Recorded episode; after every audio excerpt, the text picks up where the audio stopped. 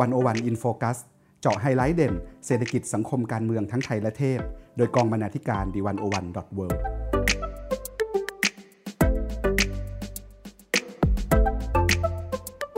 สวัสดีค่ะ นี่คือรายการ101 In Focus ท่านผู้ฟังกำลังอยู่กับดิฉัน เตยวัจนาวรยังกูล บรรณาธิการ The101.world ค่ะ และอีฟปานิโพสีวังชัย บรรณาธิการ The101.world ค่ะ ท่านผู้ฟังคะในช่วงสัปดาห์ที่ผ่านมานะคะ ก็ มีกระแสแฮชแท็กเซฟบางกอยนะคะ ซึ่งมาจากการเรียกร้องของชาวปากากยอบางกอยที่จังหวัดเพชรบุรีนะคะ ซึ่งชาวบางกอยเนี่ยก็ได้เดินทางจากแก่งกระจานมาที่หน้าทำเนียบรัฐบาลเพื่อเรียกร้อง ให้การกลับไปอยู่ใจแผ่นดินของเขาเนี่ยได้รับการคุ้มครองจากเจ้าหน้าที่แล้วก็ไม่ถูกคุกคามค่ะ ซึ่งจากการเรียกร้องในครั้งนั้นนะคะ ก็มีข้อเรียกร้องว่าให้ ถอนกำลังเจ้าหน้าที่ออกจากชุมชนบางกอย ให้หยุดสกัดการขนส่งสเสบียง แล้วก็ให้ยกเลิกการตั้งจุดสกัดเดิม แล้วก็ให้ยุติการดำเนินคดีของสมาชิกภาคีเซฟบางกอยนะคะ ซึ่งจากการเรียกร้องเนี่ยก็มีรัฐมนตรีกระทรวงทรัพยากรธรรมชาตินะคะ ได้ออกมาลงนามบันทึกข้อตกลง แล้วก็รับไปว่าจะช่วยแก้ปัญหา แต่ผ่านมาเพียงไม่กี่วันนะคะ ล่าสุดก็มีเจ้าหน้าที่หลายหน่วยงานเนี่ย เดินทางไปที่อุทยานแห่งชาติแก่งกระจานนะคะ แล้วก็เดินขึ้นไปที่ใจแผ่นดิน ซึ่งเป็นสถานที่ที่ชาวบางกอยเนี่ยเขาอพยพกลับไปยังสถานที่เดิมของเขา แล้วก็มีการจับตัวชาวบ้านหลายคนออกมานะคะในฐานะผู้ต้องหาค่ะ วันนี้นะคะวันวันก็เลยอยากชวนท่านผู้ฟังเนี่ยไปทำความเข้าใจปัญหาว่าทำไมชาวบางกอยเนี่ยต้องออกมาเรียกร้องนะคะ โดยเราจะปู พื้นฐานตั้งแต่ต้นทางของปัญหา ซึ่งอยากจะทำความเข้าใจคร่าวๆนะคะว่าชาวปากากยอที่แก่งกระจานเนี่ยเขามีการตั้งที่ฐานมาเนิ่นนานแล้วโดยมีหลักฐานว่าเขาอยู่มาก่อนการประกาศตั้งอุทยาน ตั้งแต่มีการสำรวจเขตแดนสมัยรัชกาลที่ 4 นะคะ แล้วก็ในปี 2539 เนี่ยก็มีเเขาเรียกว่าโครงการบ้านเล็กในป่าใหญ่ ซึ่งเป็นโครงการนั้นเนื่องมาจากพระราชดำรินะคะ เพื่อแก้ปัญหา ชาวไทยภูเขาที่รุกพื้นที่ต้นน้ำนะคะเขาก็ย้ายชาวปากกยอเนี่ย57ครอบครัว จากบ้านใจแผ่นดินแล้วก็บางกอยบนเนี่ยลงมาอยู่ที่หมู่บ้านป่งลึก ซึ่งก็มีชาวบ้านกลุ่มอื่นๆ อยู่ในหมู่บ้านนั้นอยู่แล้ว แล้วทางเจ้าหน้าที่เนี่ยก็สัญญาว่าอะเดี๋ยวจะแบ่งที่ทำกินให้ แต่ปรากฏว่ามีหลายครอบครัวเนี่ยไม่ได้รับจัดสรรที่ดินนะคะ แล้วก็ปี 54เนี่ยก็เกิดเหตุการณ์ที่เจ้าหน้าที่อุทยานไป เผาทำลายบ้านประมาณ 100 หลังนะคะ ซึ่งมานำมาสู่การต่อสู้เรียกร้องของคุณบิลลี่พอลจีรักจงเจริญค่ะสำหรับรายละเอียดมากกว่านี้นะคะ อยากให้คุณอีฟช่วยอธิบายเล่าเรื่องการต่อสู้ของชาวบางกลอยนะคะ ซึ่งมาจากงานเขียนผ่านบทความที่เพิ่งเผยแพร่ลงวันโนวันค่ะ ก็อย่างที่คุณเตยพูดไปนะคะ ว่าการต่อสู้ของชาวปากากยอ หรือที่เราอาจจะคุ้นชื่อในชาวกะเหรี่ยงแก่งกระจานเนี่ยนะคะ มันมีมายาวนานมากแล้วนะคะ แล้วก็จริง ๆ แล้วเนี่ยไม่น่าเชื่อว่าผ่านมาแล้วกว่า 10 ปีนะคะ ที่การต่อสู้ของชาวบางกลอยเนี่ยดำเนินมานะคะ ในในบทความของคุณสถาพรพงพิพัฒน์วัฒนานะคะ ซึ่งเป็นนักข่าวชุดแรก ๆ ที่เข้าไปทำงานเกี่ยวกับประเด็นนี้ตั้งแต่ปี 53 นะคะ ก็เล่าปฐมบทการต่อสู้ของชาวบางกลอยให้ฟังได้อย่างแบบละเอียดแล้วก็น่าสนใจมากๆนะคะ วันนี้ก็เลยจะขอหยิบเอาบทความมาเล่าให้ผู้ฟังฟังนะคะ ในปี 53อะคะ่ะณตอนนั้นเนี่ยมันมีถ้าใครเคยได้ฟังข่าวเนาะมันมียุทธการตะนาวสีนะคะ ซึ่งซึ่งตอนนั้นเนี่ยเรียกว่าเป็นข่าวใหญ่มาก เพราะว่ามันมีการเจ้าหน้าที่รัฐเนี่ยเข้าไป เผาบ้านเผายุ้งข้าวนะคะ แล้วก็ตั้งข้อหาบุกรุกป่า แล้วก็ตั้งข้อหากองกำลังติดอาวุธนะคะ ในพื้นที่บางกลอยบน หรือว่าที่เรียกกันว่าใจแผ่นดินนะคะณตอนนั้นเนี่ยเจ้าหน้าที่รัฐบอกว่าเห็นอาวุธสงครามอะไรแบบนั้นเลย แต่ว่าจริง ๆ พอมาดูแล้วมันเป็นแค่ปืนแก๊ปที่เอาไว้หาที่เอาไว้แบบว่าใช้ทั่วไปในการหาของป่าหรือว่าใช้ชีวิตในป่าอย่างที่ชาวบ้านเขาเป็นมาตลอดนะคะ ทีนี้เนี่ย ตอนนั้นคุณสถาพรเนี่ยเป็นนักข่าวชุดแรกๆที่บุกป่าฝ่าดงเข้าไปเลย ในวันที่ชาวกะเหลี่ยง หรือชาวบางกลอยแก่งกระจานเนี่ยยังไม่ได้ปรากฏโฉมสู่สาธารณชนนะคะ เข้าใจว่าตอนนั้นช่วงแรก ๆ ที่ข่าวนี้เป็นที่สนใจนี่มันมาจากเหตุการณ์เฮลิคอปเตอร์ตกใช่ไหมคะใช่ค่ะ ตอนนั้นเนี่ยเรื่องเฮลิคอปเตอร์ตกในปี 2554เนาะคือตอนที่เกิดยุทธการตะนาวสีปี 53เนี่ย มันก็คนก็สนใจระดับหนึ่งแหละ แต่ว่าไอ้ที่ทำให้มันพีคขึ้นมา เพราะว่ามันมีเฮลิคอปเตอร์ตกช่วงเหตุการณ์ถูกเปิดเผยเมื่อปี 54 นะคะ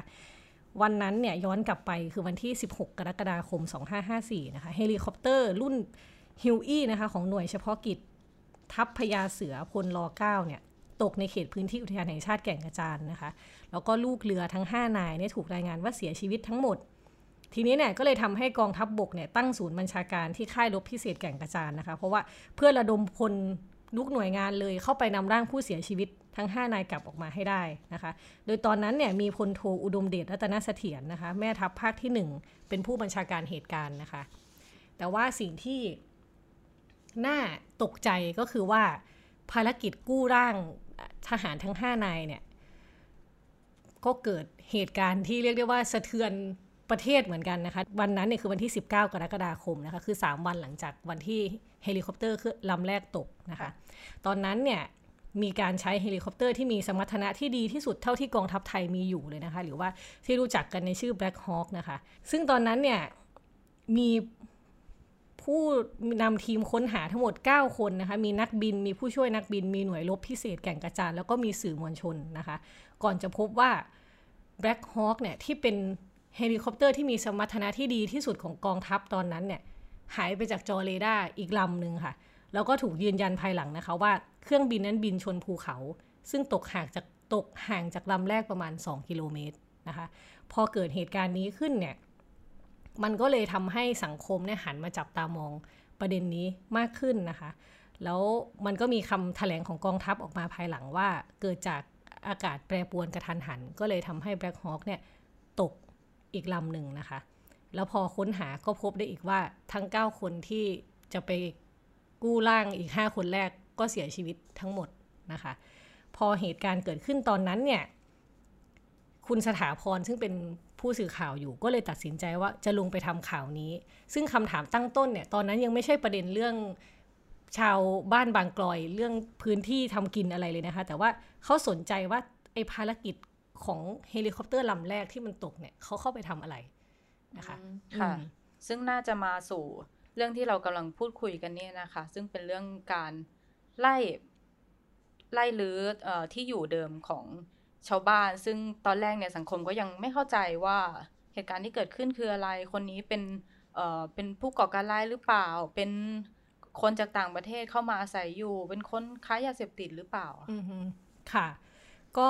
นั่นแหละค่ะหลังจากหลังจากที่คุณสถาพรเข้าไปเนาะเขาก็ได้รู้คำตอบมาว่าฮอลำแรกที่เข้าไปเนี่ย เพราะว่า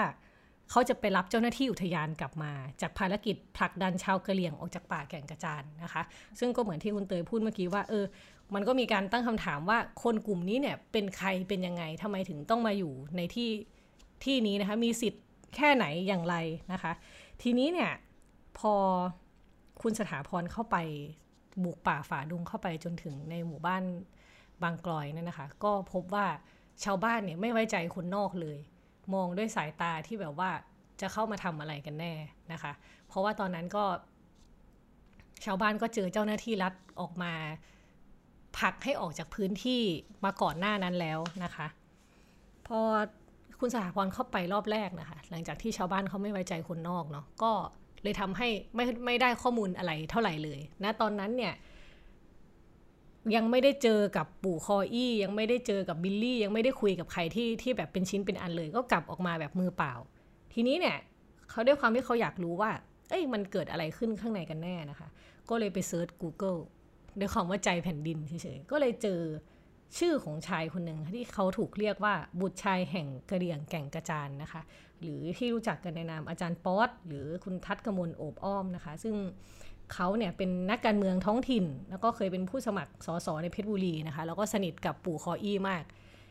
ตอนนั้นเนี่ยคุณสาพรก็ติดต่อผ่านอาจารย์ป๊อตไป แต่ว่าอาจารย์ป๊อตบอกว่าสถานการณ์ในบ้านบางกลอยเนี่ยมันซับซ้อนมาก เขาไม่สะดวกที่จะให้สัมภาษณ์นะคะตอนนั้นก็เลยรู้แล้วว่าจริงๆเนี่ยมันเกิดเรื่องไม่ปกติขึ้น มันน่าจะไม่ใช่ เหตุการณ์ธรรมดาแล้วล่ะตอนนั้นนะคะ แล้วพอหลังจากเสร็จปุ๊บก็พยายามยื้อยุดกันอยู่นานว่าเออขอหน่อยอะไรเงี้ยจนสุดท้ายนะคะ ด้วยการนำทางของอาจารย์ป๊อตเนี่ยก็เลยทำให้คุณสถาพรได้ไปพบได้ไปพบกับปู่คออี้ซึ่งก็ถูกถูกเรียกว่าเป็นจิตวิญญาณแห่งป่าแก่งกระจานเลยนะคะ เพราะว่าเป็นคนดั้งเดิมที่อยู่มานานค่ะ ทีนี้นอกจากว่าจะได้ไปพบกับปู่คออี้แล้วนะคะ คุณสถาพรยังได้ไฟล์ภาพ หรือว่าเป็นรายงานยุทธการตะนาวสี ซึ่งเกิดขึ้นก่อนเหตุการณ์เฮลิคอปเตอร์ตกนะคะซึ่งเหตุยุทธการตะนาวสีเนี่ยเกิดขึ้นในปี 53เนี่ยมันเป็นภาพที่หน่วยงานรัฐเนี่ยเข้าไปเผาบ้านเผายุ้งข้าว แล้วก็มีภาพเจ้าหน้าที่โรยตัวจากเฮลิคอปเตอร์นะคะเข้าไปจับกลุ่มแล้วก็ผลักดันชาวบ้านออกจากพื้นที่นะคะ ซึ่งถ้าเกิดท่านผู้ฟังอยากเห็นภาพเนี่ยสามารถเข้าไปอ่านได้ในบทความนี้นะคะ เดี๋ยวจะมีการแปะลิงก์เนาะในในใต้โพสต์นะคะ ทีนี้เนี่ยในรายในรายงานฉบับนี้เนี่ยอยากจะขอเล่าดีเทลนิดนึงนะคะว่า มันมีการพูดถึงชาวบ้านบางกลอยยังไงบ้างนะคะเขา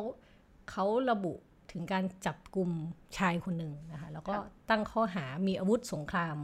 เป็นกลุ่มกองกำลังติดอาวุธนะคะแล้วก็ระบุด้วยว่าเป็นชนกลุ่มน้อยที่อพยพเข้ามาใหม่ ไม่ใช่คนดั้งเดิมนะคะ อันนี้คือการพูดถึงชาวบางกลอยเนาะ แต่ว่าบังเอิญเหลือเกินค่ะว่าชายคนนั้นเนี่ยที่ถูกจับเนี่ยมีชื่อว่านอแอะมีมินะคะ ซึ่งเขาเป็นบุตรชายของปู่คออี้นะคะ ซึ่งอันนี้ก็เพิ่มข้อมูลนิดหน่อยว่าเขาเคยเป็นหนึ่งในสี่ในพรานชาวกะเหรี่ยง ที่เข้าไปช่วยเหลือตำรวจตะเวนชายแดนไทยสี่นายนะคะ ที่หลงป่าแก่งกระจานอยู่ คนที่ถูกตั้งข้อหาว่ามีอาวุธสงคราม แล้วก็เป็นชนกลุ่มน้อยที่อพยพเข้ามาใหม่เนี่ยเป็นลูกของปู่คออี้นะคะ น่าสนใจกว่านั้นก็คือว่าชัยวัฒน ลิมลิขิตอักษรนะคะ ที่เป็นหัวหน้าอุทยานแห่งชาติแก่งกระจานตอนนั้นเนี่ย ตอบคำถามกับคุณสถาพรซึ่งเป็นผู้สื่อข่าวว่า ตอนที่เข้าไปจับกลุ่มตอนนั้นเนี่ยเจอฐานปืนคอ เจอผ่านท้ายปืนอาก้าด้วยนะ แต่ว่าสงสารก็เลยไม่ใส่เข้าไปในรายงานนะคะ แต่ว่าพอมาดูรูปอาวุธที่ถูกจับกลุ่มจริง ๆ เหมือนที่เล่าไปตอนต้น มันมีแค่เครื่องมือในการทำการเกษตรนะคะ แล้วก็มีปืนแก๊ปอีก 9 กระบอก ซึ่งมีเพียงกระบอกเดียวที่ยังใช้ได้นะคะ ซึ่งเป็นปืนแก๊ปที่ใช้ในการล่าสัตว์เล็กๆ ได้เท่านั้นนะคะ อันนี้ทำให้เราเห็นว่าวิธีการที่เจ้าหน้าที่รัฐจัดการกับกลุ่ม ชาวบ้านเนี่ยเขามีสองประเด็นน่าสนใจคือให้ข้อหาว่าเป็นกลุ่มกองกำลังติดอาวุธนะคะ อันที่สองก็คือบอกว่าเป็นชนกลุ่มน้อยที่เพิ่งอพยพเข้ามาใหม่ ทั้งที่ตามหลักฐานประวัติศาสตร์แล้วไม่ใช่แบบนั้นนะคะ ฟังดูแล้วรายงานในชุดจับกลุ่มครั้งนั้น น่าจะมีหลายอย่างที่ไม่ตรงกับความเป็นจริงนะคะ ทั้งเรื่องอาวุธแล้วก็เรื่องหลักฐานกันอยู่ เช่นว่าที่บอกว่าเป็นคนที่เพิ่งอพยพมาอย่างเงี้ยค่ะ เพราะว่าปี2512นะคะมีการสำรวจทำแผนที่ทหาร ก็มีการสำรวจพบหมู่บ้านชาวปากากยอนในแก่งกระจานนี่นะคะ แล้วก็ปี2530ถึง2531เนี่ยมันมีเป็นชื่อโครงการนะคะ โครงการสำรวจประชากรเพื่อลงทะเบียนชาวเขานะคะ ก็มีการสำรวจ ลงทะเบียนคนกลุ่มนี้มาแล้วเมื่อก่อนนะคะอือค่ะ ก็มีข้อมูลหลายอย่างที่เรียกได้ว่าอยู่ที่ใครจะเลือกหยิบฉวยอะไรมาใช้นะคะ เพื่อเพื่อให้ประโยชน์แก่กลุ่มตัวเองนะคะ ซึ่งก็เห็นได้ชัดว่าเจ้าหน้าที่รัฐก็มีวิธีการเล่าความจริงอีกแบบหนึ่งนะคะ ในขณะที่มันก็มีความจริงอีกชุดหนึ่งที่ปรากฏให้เราได้เห็นกันอยู่นะคะ ทีนี้นอกจากข้อมูลที่เป็น ตัวเลขหรือเป็นหลักฐานราชการที่ชัดเจนแล้วนะคะ มันก็มีปากคำจากปู่คออี้นะคะ ซึ่งคุณสถาพรเนี่ยได้ไปพบแล้วก็ไปสัมภาษณ์มาเองนะคะ อยากจะขอเอาคำพูดของปู่คออี้มาอ่านให้ท่านผู้ฟังฟังนะคะ ซึ่งจริงๆเนี่ยบทตอนพูดเนี่ยไม่ไม่ได้พูดเป็นภาษาไทยเนาะแต่ว่าคุณบิลลี่พอละจีนที่อยู่ด้วยตอนนั้นเป็นคนแปลให้ฟังนะคะ แปลเป็นภาษาไทยได้แบบนี้นะคะ จริง ๆ อยากจะขอเล่าแบบดีเทลนิดนึงตอนที่คุณสถาพรเข้าไปพบปู่ขออี้ครั้งแรกนะคะ ซึ่งเรียกได้ว่าเป็นเป็นบทพูดสำคัญเป็นคำพูดประวัติศาสตร์ ที่เรียกได้ว่าไม่ใช่ใครก็จะไปเอาออกมาได้ง่าย ๆ นะคะจากปู่ขออี้ซึ่งซึ่งตอนนี้ก็เสียชีวิตไปแล้วนะคะ เขาเล่าให้ฟังว่าพอเข้าไปเนี่ยชายชราลุกขึ้นนั่งนะคะ หยิบผ้าที่อยู่ข้างกายขึ้นมาพันศีรษะ แม้จะอายุมากให้ดูไรเรี่ยวแรงนะคะ แต่ก็ทำให้ผมนะคะ ซึ่งเป็นคุณสถาพรเนี่ย รู้สึกยำเกรงได้อย่างไม่น่าเชื่อ ชายชราพนมมือขึ้น และกล่าวอะไรบางอย่างคล้ายบทสวดนะคะ แปลเป็นภาษาไทยได้ว่า เราอาศัยอยู่ที่ใจแผ่นดินตั้งแต่เกิดทำกินตามวิถีชีวิต ไม่มีเจตนาทำลายหรือบุกรุกพื้นที่ป่าเพื่อให้ร่ำรวย อยากให้หน่วยงานราชการเข้ามาพูดคุยแก้ปัญหา ให้ความใส่ใจต่อประเพณี ความเชื่อของชาวกะเหรี่ยง ที่จะต้องมีพิธีกรรมในการย้ายถิ่นที่อยู่ด้วยนะคะ อันนี้เนี่ยประโยคนี้เนี่ยเป็นข้อความแรกจากปากของชายชราแห่งพื้นป่าแก่งกระจานนะคะ ที่เปล่งเสียงสื่อสารออกมาสู่สายตาชาวโลกนะคะ โดยมีคุณสถาพรเนี่ยเป็นผู้รับฟังแล้วก็ถ่ายทอดออกมานะคะ ทีนี้เราก็จะเห็นว่าปู่คออี้เป็นเป็นสัญญลักษณ์ของการต่อสู้ของชาวบางกลอยเนาะขณะเดียวกันเนี่ยก็มี บิลลี่พอละจีรักจงเจริญ ซึ่งเป็นหลานแท้ๆของปู่คออี้เนี่ยจะคอยอยู่ข้างๆ แล้วก็คอยแปลคอยสื่อสารกับสังคมออกมานะคะ พอเป็นแบบนี้แหละ อันนี้ก็เลยทำให้สังคมเนี่ยมองเห็นปัญหาของชาวบางกลอยมากขึ้นนะคะ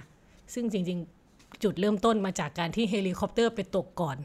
ก่อนหน้านี้ยังเป็นเรื่องที่อยู่ในหุบเขาที่ยังไม่มีใครสนใจค่ะ แต่ถึงแม้ว่า คุณสถาพรจะได้เข้าไป แล้วก็ได้เอาเสียงของปู่คออี้ออกมาให้ชาวโลกรับฟังนะคะ แต่ว่ามันก็มีเรื่องน่าเศร้าอย่างหนึ่งเมื่อเมื่อหลังจากที่เข้าไปไม่นานนะคะ 10 กันยายน 2554 นะคะ คุณสถาพรได้รับโทรศัพท์ บอกว่าอาจารย์ป๊อตนะคะ หรือคุณทัศกมลโอบอ้อมเนี่ยที่พาเขาเข้าไปในป่าแก่งกระจานในหมู่บ้านบางกลอยเนี่ยถูกยิงเสียชีวิตนะคะ ซึ่งตอนนั้นเนี่ยเป็นเรื่องที่คุณสถาพรรู้สึกผิดมากนะคะ แล้วก็โทษตัวเองว่าอาจจะเป็นเพราะเขาหรือเปล่าที่ทำให้อาจารย์ป๊อตเนี่ยถูกยิงนะคะ แต่ถึงอย่างนั้นนะคะ การเสียชีวิตของอาจารย์ป๊อตก็ยิ่งทำให้สังคมเนี่ยหันมาสนใจแล้วก็การต่อสู้อาจจะไม่เสียเปล่านะคะ เพราะว่ายิ่งทำให้คนรู้สึกว่าเออสิทธิ์ของการได้อยู่ที่บ้านของคนบางกลอยเนี่ยมัน อาจจะเป็นเรื่องจำเป็นจริง ๆ แล้วมันสำคัญกับชีวิตจริง ๆคำว่าใจแผ่นดินเนี่ยมันก็อาจจะหมายถึงว่าแผ่นดินมันก็เป็นหัวใจของชาวกะเหรี่ยง ชาวปากากยอที่นั่นเหมือนกันค่ะ ค่ะสำหรับการเสียชีวิตของอาจารย์ปอนเนี่ยก็ไม่สามารถหาตัวผู้กระทำผิดได้นะคะ เช่นเดียวกับสิ่งที่เกิดขึ้นกับคุณบิลลี่พอลจีค่ะ ซึ่งตอนแรกเนี่ยถูกอุ้มหายไปแล้วก็ภายหลังเนี่ยพบชิ้นส่วนร่างกายอยู่ใน ถังน้ำแล้วก็โดนโดนจับถ่วงน้ำแต่ว่าตอนนี้คุณอิบคดีของคุณบิลลี่ตอนนี้ไปถึงไหนแล้วนะคะค่ะจนถึงวันนี้นะคะ คดีของบิลลี่อยู่ระหว่างช่วงที่อธิบดี DSI นะคะ ยื่นแสดงความเห็นแย้งต่ออัยการคดีพิเศษ ที่สั่งไม่ฟ้องผู้ถูกกล่าวหาทั้ง 4 คน ซึ่งเป็นเจ้าหน้าที่อุทยานแห่งชาตินะคะทีนี้เขาก็ส่งอธิบดี DSI เนี่ยก็ส่งแย้งไปที่อัยการสูงสุดนะคะ เพื่อขอให้อัยการสูงสุดมีความเห็นสั่งฟ้อง เช่นเดียวกับที่มื้อนอนะคะ หรือว่านางสาวพิณนภาพฤกษาพรรณภรรยาของบิลลี่ ก็ได้ส่งหนังสือขอความเป็นธรรมไปยังอายการสูงสุดเช่นกันนะคะ แล้วก็ทั้งสองเรื่องเนี่ยยังอยู่ระหว่างการพิจารณาของอายการสูงสุดค่ะ ค่ะก็จะเห็นได้ว่าชาวบางกลอยเนี่ยต้องเจอการถูกกระทำหลายด้านรวมถึงทั้งด้านทรัพย์สินแล้วก็ด้านชีวิตเช่นสิ่งที่เกิดขึ้นกับคุณบิลลี่นะคะ ซึ่งก็ยังไม่สามารถหาความเป็นธรรมได้ ทีนี้อยากจะขอเล่าประสบการณ์ส่วนตัวนิดนึง เพราะว่ามีโอกาสได้เคยไปที่บางกอยเมื่อประมาณ 4 ปีที่แล้วนะคะ ก็คือไปทำข่าวแล้วก็ได้พูดคุยกับชาวบ้านบางกลอยนะคะ เพื่อจะทำให้เห็นว่าแบบคือการที่เขาถูกยกย้ายจากใจแผ่นดินมาอยู่บ้านป่งหรือบางกอยเนี่ยเขามีปัญหาจริงๆ ซึ่งตอนนั้นได้ไปคุยกับชื่อลุงหมีนะคะ ต้นน้ำเพชรเขาก็เล่าให้ฟังว่าเขาเนี่ยก็เป็นหนึ่งในชาวบ้านที่ถูก เจ้าหน้าที่เผาบ้านนะคะ เขาบอกว่าวันนั้นเนี่ยเขาได้ยินเสียงเฮลิคอปเตอร์เข้ามา เพราะทุกครั้งเนี่ยเขาที่เขาได้ยินเสียงเฮลิคอปเตอร์รู้ว่าเจ้าหน้าที่จะมา เขาก็จะหนีค่ะ เพราะว่าเขาอาจจะมีประสบการณ์ที่ไม่ดีค่ะ แล้วก็เขาก็พบว่าเจ้าหน้าที่เนี่ยเผา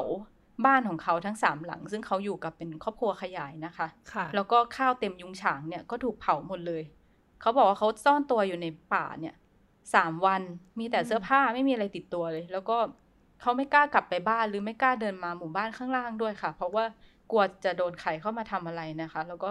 เสร็จแล้วหลังจากสามวันเนี่ยเขาก็กลับไปดูบ้านนะคะ ก็เห็นบ้านตัวเองเนี่ย ถูกเผาพวกเครื่องประดับของโบราณของที่ตกทอดในตระกูลเป็นแบบเหรียญเงิน หรือว่าเสื้อผ้าอะไรทุกอย่างก็คือถูกเผาหมดเลยค่ะ แล้วหลังจากที่ศาลปกครองเนี่ยตัดสินให้ ทางเจ้าหน้าที่อุทยาน ให้ทางอุทยานนะคะ ชดใช้เงินเขาก็บอกว่าเขาได้เงินกลับมาหนึ่งหมื่นบาทจากการที่ถูกเผาบ้าน เทียบกับทั้งหมดที่เสียไปนั้น ใช่ต้องใช้เวลาหลายปีมากกว่าจะฟ้องคดีกว่าจะเดินทางเข้ามาในกรุงเทพเขาก็บอกว่าที่จริงเขาแบบเขาไม่ใช่คนที่มีเงินเยอะหรอกแต่ว่าเขาไม่ได้อยากเจอแบบเนี้ย ตอนที่เขาอยู่ที่ใจแผ่นดินข้างบนเนี่ยเขาก็ไม่ได้ต้องใช้เงินเยอะเขาแค่ปลูกพริกแล้วก็ตากพริกลงมาขายเพื่อซื้อเกลือค่ะ ถ้าเขาอยู่ข้างบนเนี่ยก็ไม่ต้องไม่ต้องใช้เงิน เขาจะมีข้าวอยู่เต็มยุ้งฉางให้กินได้ตลอดปี แต่พอเขาถูกย้ายลงมาอยู่ข้างล่างเนี่ยอยู่อยู่บางกลอยล่างนะคะ ค่ะ เขากลับไม่ได้รับการจัดสรรที่ดินที่แบบเขาเคยได้รับสัญญาว่าอะลงมานะเดี๋ยวมีที่ทำกินให้เออเพราะว่าข้างบนเนี่ยเขาก็ทำไร่หมุนเวียนมีพื้นที่ที่สามารถเพาะปลูกได้นะคะ แล้วพอลงมาเขาก็เลยต้องไปยืมที่ดินคนอื่นอืมเพราะหมู่บ้านที่เขาย้ายลงมาแล้วเนี่ยมันมีคนอื่นอยู่ก่อนอยู่แล้วค่ะ แต่ว่าพอปลูกอะไรเนี่ยก็ปลูกไม่ขึ้น เพราะว่าดินมันไม่ดีน้ำมันก็ไม่มีคือมันมีแม่น้ำแต่ว่าแม่น้ำเนี่ยก็ต้องใช้เครื่องสูบน้ำสูบมาการใช้เครื่องสูบน้ำเนี่ย ต้องมีน้ำมันค่ะพอเสียก็ต้องซ่อม ซ่อมอ่าก็คือไม่มีเงิน แล้วเขาบอกว่าแค่จะซื้อ ท่อประปามาต่อน้ำเข้าหมู่บ้านก็ไม่มีเงินซื้อท่อแล้ว เวลาท่อแตกท่ออะไรก็คือไม่ได้ซ่อมอือหือแล้วเขาก็บอกว่า เออเขาก็ต้องแบบเป็นหนี้ร้านค้า เขาก็ไม่มีงานทำค่ะ ไม่สามารถหากินได้เหมือนปกติ แล้วก็อย่างที่บางกอยเนี่ยที่จริงพอมันเกิดปัญหาแล้วเนี่ยหลายหน่วยงานก็พยายามเข้าไปอะ สร้างอาชีพไปสอนว่าอ่าทำนาปกติทำยังไงทำนาที่ไม่ได้ทำบนภูเขานะคะ ซึ่งเป็น ความถนัดเดิมของเขา แต่ว่าพอที่ที่ดินมันดินมันไม่ดีเนี่ย มันก็ทำยากหรือกระทั่งแบบเขาจัดตั้งเป็นศูนย์ทอผ้านะคะ ซึ่งเราเนี่ยก็ได้ไปคุยกับคุณกิฟต์นะคะ เป็นผู้หญิงที่ย้ายลงมาอยู่บางกอย เขาก็บอกว่าเขาทอผ้าที่ศูนย์ทุกวันตั้งแต่เช้าจนเย็นค่ะเดือนหนึ่งได้อยู่ไม่เกินสามพันบาท อืมซึ่งมันไม่พอต่อการใช้ค่ะชีวิตอะอืม แล้วปกติในยงานทอผ้ามันจะเป็นงานของผู้หญิงใช่ไหมคะ แต่ว่าที่ศูนย์ทอผ้าเนี่ยก็จะมีผู้ชายมาทอผ้าด้วย เพราะว่ามันไม่มีอาชีพอื่นอืมให้เขาทำเลยค่ะ ค่ะเรียกได้ว่าวิถีชีวิตนี่เปลี่ยนไปเลย จริง ๆ แค่ย้ายที่อยู่เนี่ยส่งผลกระทบไปตั้งแต่ตื่นนอนจนหลับไปแล้วก็อาจจะอนาคตเรียกว่าเปลี่ยนไปเลยนะคะ เพราะว่าเพราะว่าสิ่งที่เคยทำได้มันก็ทำไม่ได้อีกแล้วเนาะใช่ค่ะมันเป็นเรื่องสำคัญที่เขาไม่สามารถดำรงวิถีเดิมได้ เด็กรุ่นใหม่หลายคนก็ต้องออกจากบ้านไปทำงานในเมืองค่ะ แล้วก็มีงานอีกชิ้นนะคะของวันวันเนี่ยที่อยากจะให้คุณผู้ฟังไปชมนะคะ เพราะว่าเป็นวิดีโอชื่อว่าไซบีอีกเสียงจากที่เขาบอกว่ากระเหลี่ยงบางกลอยลุกป่า อันนี้เนี่ยก็ได้ไปพูดคุยกับชาวปากากยอที่มาเรียกร้องที่หน้าทำเนียบนะคะ ซึ่งเราได้คุยกับคุณพงศักดิ์ต้นน้ำเพชรนะคะ เป็นชาวปากากยอที่อยู่บางกอยแล้วก็คนในหมู่บ้านเนี่ยก็เดินกลับขึ้นไปที่ใจแผ่นดิน เขาก็บอกว่า การมองว่าคนกะเหลี่ยงไปลุกป่าเนี่ย มันไม่ใช่ค่ะเขาเขาบอกว่าวิถีชีวิตปกติของเขาอะ มันคือการทำไร่หมุนเวียนที่เมื่อก่อนเขาจะเรียกว่าไร่เลื่อนลอยใช่ไหมคะอืมแต่ว่าที่จริงเขาบอกว่ามันเป็นไร่หมุนเวียนมันเป็นวิถีชีวิตของเขา เขาเรียกว่ามันเป็นไร่ซากเดิม คือ เหมือนว่าเอ่อช่วงเนี้ยเขาจะทำอยู่ที่นี้แล้วเขาก็จะเวียนไปที่ใหม่ แต่ว่าในรอบวงปีเท่าเดิมอะเขาจะกลับมาทำที่เดิมอีกครั้งอือหือซึ่งมันเป็นแนวทางที่บรรพบุรุษเขาสืบต่อกันมาค่ะ แล้วเขาก็บอกว่าไอ้ตรงที่ที่เขาทำเนี่ยมันจะมันเป็นป่าไผ่มันไม่ใช่แบบป่าใหญ่ที่จะไปหาว่าอ๋อบุกลุกป่าเขาไม่ได้ไปตัดต้นไม้ใหญ่ค่ะ แล้วก็ชาวปากายอเนี่ยเขาก็เรียนรู้วิธีที่จะอยู่ร่วมกับธรรมชาติ เขาอาจจะไม่ใช่ว่าอ๋อฉันเป็นนักอนุรักษ์ธรรมชาติขนาดนั้น แต่เขาจะบอกว่าได้รับการสอนกันว่า อย่าตัดต้นไม้นะ รอให้ผลไม้เนี่ยสุกแล้วก็หล่นลงมาใต้ต้นแล้วค่อยไปเก็บ ถ้าปีนไปเก็บได้ก็ปีนขึ้นไปเก็บ แต่ว่าอย่าตัดต้นไม้ เพราะถ้าตัดแล้วเนี่ย ปีหน้าเขาจะไม่มีผลไม้กินต่อนั่นเป็นสิ่งที่พวกเขา ย้ำกันเสมอค่ะ ค่ะ ก็จะเห็นได้ว่าในนามของการที่คนมักอ้างเสมอว่าสิ่งที่ทำไปต้องการทำเพื่ออนุรักษ์ป่านะคะ ไม่ว่าจะเป็นฝ่ายอุทยานแห่งชาติเอง หรือคนนอกที่ไม่ได้อยู่ในพื้นที่นะคะ ก็น่าตั้งคำถามว่าการอนุรักษ์ป่าที่เราต่างอ้างกันเนี่ย จริง ๆ แล้วมันมีอะไรที่ซ่อนอยู่เบื้องหลังหรือเปล่า และภูมิปัญญาความเชื่อของชาวบ้านที่อยู่กับป่ามานานกว่าร้อยปี โดยที่ป่าก็ยังอุดมสมบูรณ์อยู่ สิ่งนั้นมันจะเรียกว่าเป็นการบุกรุกป่าได้หรือเปล่านะคะ มันก็น่าที่จะตั้งคำถามกันต่อไปค่ะ ค่ะ แล้วเวลาเราพูดเรื่องการอนุรักษ์ป่าเนี่ยนะคะ ก็อยากให้มองถึงการอยู่ร่วมกับป่าได้ด้วยไม่ใช่ว่าอะเราอนุรักษ์ป่าแล้วเราก็ไล่คนออกไปค่ะ ซึ่งมันก็น่าถกเถียงกันนะคะว่าสิ่งไหนที่ควรถูกปกป้อง เราต้องเลือกสิ่งใดสิ่งหนึ่งหรือเปล่า หรือเราสามารถรักษาสองสิ่งให้อยู่ร่วมด้วยกันได้ค่ะ ค่ะ ก็คิดว่าจริง ๆ น่าจะมีการทบทวนนโยบาย เรื่องเกี่ยวกับคนกับป่าอีกเยอะเหมือนกันเนาะประเด็นเรื่องบ้านบางกลอยนี่ก็เป็นหนึ่งในกรณีตัวอย่าง ซึ่งที่ประเทศไทยไม่ได้มีแค่ที่นี้ที่เดียวนะคะ ที่อุทยานแห่งชาติกำลังพยายามที่จะเอาคนออกมาจากพื้นที่ป่านะคะยังมีเรื่องราวอีกอีกหลายที่เลย ใช่ค่ะ แล้วก็อยากให้ทุกคนเนี่ยร่วมกันให้ความสนใจกับสิ่งที่กำลังเกิดขึ้นที่บ้านบางกลอยนะคะ ค่ะ และนี่คือรายการวันวันอินโฟกัสค่ะ วันนี้พวกเราต้องขอลาไปก่อน ดิฉันเตยวัจนาวรยังกูลอีฟปานิชโพสีวังชัย สวัสดีค่ะ สวัสดีค่ะ